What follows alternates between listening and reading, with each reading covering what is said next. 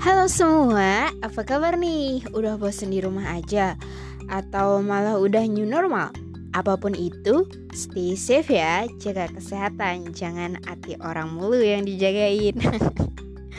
By the way, ini podcast pertama aku. Aku nggak tahu akan konsisten apa enggak nantinya, dan aku pun nggak ada konsep buat podcast tentang apa aja.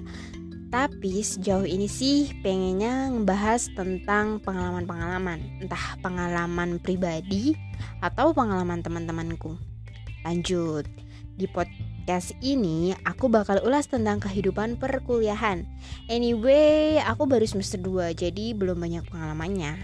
Tapi aku bakal bahas pengalaman awal masuk kuliah yang kayaknya semua orang ngerasain fase ini di awal perkuliahannya. Oke, okay, jadi di sini buat kalian yang udah keterima di perguruan tinggi, selamat ya. Buat kalian yang masih berjuang buat masuk perguruan tinggi impian, semangat terus, selamat berjuang, selamat membuktikan bahwa kalian pantas mendapatkan impian kalian.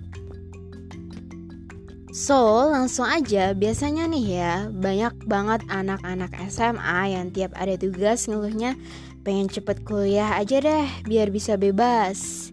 Hey, bebasnya perkuliahan tidak semenyenangkan bebas yang kalian maksud wahai adik-adik tercintaku.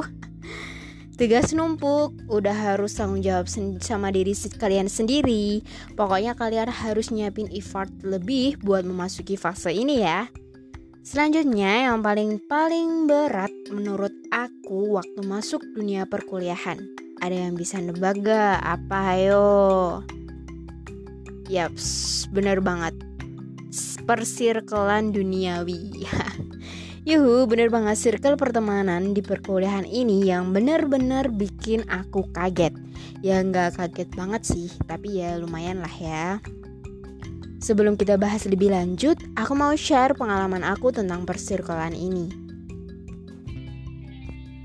Waktu maba atau mahasiswa baru, aku masuk di fakultas yang gak ada temen SMA sama sekali. Jadi bener-bener sendiri. Dan belum kenal siapa-siapa. Kenal satu dua orang waktu daftar ulang, tapi akunya yang kurang serak sama mereka. Jadi aku memilih buat ngapa-ngapain sendiri aja. Itu bener-bener aku sendirian, ngerjain tugas sendiri, belajar sendiri, ke mana-mana sendiri, dah kayak anak hilang banget deh pokoknya. Di saat itu aku sampai mikir, apa aku gagal adaptasi ya? Apa sih sebenarnya yang salah dari aku? Ngelihat teman-temanku udah pada punya circle sendiri-sendiri. Ke mana-mana barengan, ngerjain tugas barengan, semua semuanya barengan. Hingga akhirnya aku ketemu sama teman-teman yang benar-benar sefrekuensi, sevisi, semisi, dan setujuan. Dan itu seneng banget woi. Beneran deh. Dari belajar bareng main bareng sampai pusing bareng kalau lagi ngerjain tugas yang subhanallah Aku bersyukur banget dapat teman-teman yang suportif kayak mereka Saling bantu, saling ngertiin satu sama lain Pokoknya love banget dah sama mereka Nah, kita kan sering banget ngobrol-ngobrol tuh, apalagi ngobrolin hal-hal yang unfaedah pasti betah banget. Nyampe kita ngobrolin tentang awal-awal kuliah. Dan ternyata di balik semua perasaanku yang ngerasa aku gagal adaptasi itu dirasain juga sama mereka. Jadi mereka-mereka ini juga nggak ada temen dari SMA. So kayak hampir semua maba bakalan ngerasain fase itu. Kalian di SMA pasti punya geng kan ya? Geng-gengan di masa SMA yang terkenal dalam tanda kutip pilih-pilih temen itu nggak ada apa-apanya dibanding di perkuliahan. Di perkuliahan benar-benar kelihatan banget circle-nya dan menurutku circle yang suportif amat sangat membantu kalian. Ya meskipun pun sebenarnya enak temenan sama siapa aja sih. Tapi percayalah di kuliah nanti bakal susah buat kayak gitu. Circle temen di kuliah itu biasanya jadi sekelas dan itu-itu aja. Tapi itu bakal bantu kalian kalau lagi ngerjain tugas atau berbagi info-info yang benar-benar ngebantu kalian.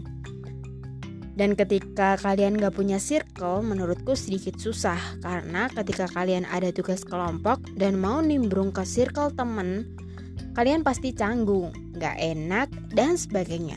Apalagi kalau kalian orang yang kayak aku, kalau belum kenal gak bisa langsung akrab, gak bisa langsung nimbrung, hahihi. Tapi itu balik lagi ke diri kalian masing-masing sih. Kalau kalian kuat sendirian, ya udah, gas aja gak sih?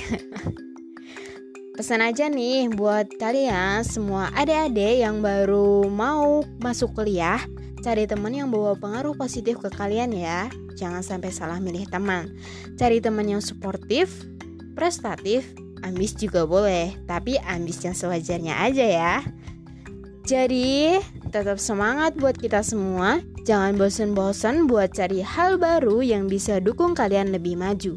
Banyakin bersyukur, Banyakin introspeksi diri, kurangin insecure. Semua punya kelebihan dan kekurangan masing-masing. Salam cinta, salam hangat dariku untuk kalian semua. Oke, kayaknya cukup nih ya podcast kali ini. Semoga bisa kasih sesuatu yang bisa kalian ambil positifnya. Nantikan podcast-podcast selanjutnya ya. See you.